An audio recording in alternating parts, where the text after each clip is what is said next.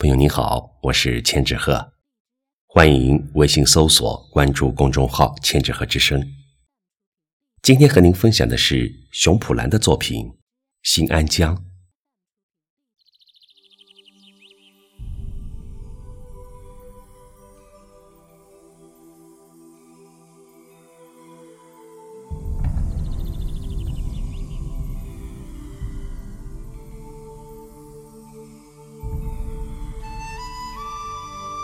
乘着游船逆流而上，目光所及是满眼碧水青山，耳边萦绕是阵阵清风笑语。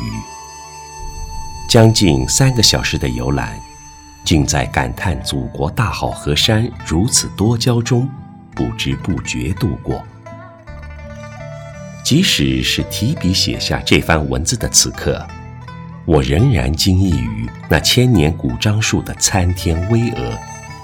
是怎么样的顽强的生命力，让它在日复一日的风吹雨打中挺立不倒，直冲云霄。站在树下的我仰望着古樟，亦是在仰望着千年岁月留给自然的馈赠。古樟树扎根在一个小小村落之中，徽派建筑的黑瓦白墙如今已是痕迹斑驳，原本日出而作日入而息的不起眼的小村，也因为络绎不绝的游客而变得忙碌起来。踏着新安江旁的这片土地，我仿佛可以看到100年以前的村民倚着老樟树席地而坐，或是闲暇之余打个盹儿，又或是对着它倾诉一番自己的心事。新安江滋养着千年古樟，更孕育了一群勤劳又朴实的人。都说靠山吃山，靠水吃水，得天独厚的地理环境让两岸的村民也练就了一身高超的捕鱼本领。夕阳映照着波光粼粼的江面，响亮的捕鱼号子已经响起，几位身手敏捷的捕鱼高手，身着白色褂子，头戴斗笠竹帽，一招一式都展露着必然满载而归的气势。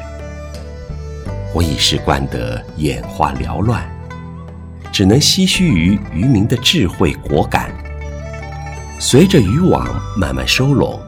已被收入囊中的鱼纷纷高跃出江面，溅起的层层水花伴着晚霞的余晖在空中熠熠发光，好一派勃勃生机的丰收景象。山不向我走来，我便向山走去，这的的确确是我第一次如此走进自然，亲近自然，聆听自然，感受自然。大自然给予我们的不仅仅是山山水水的绚丽多姿，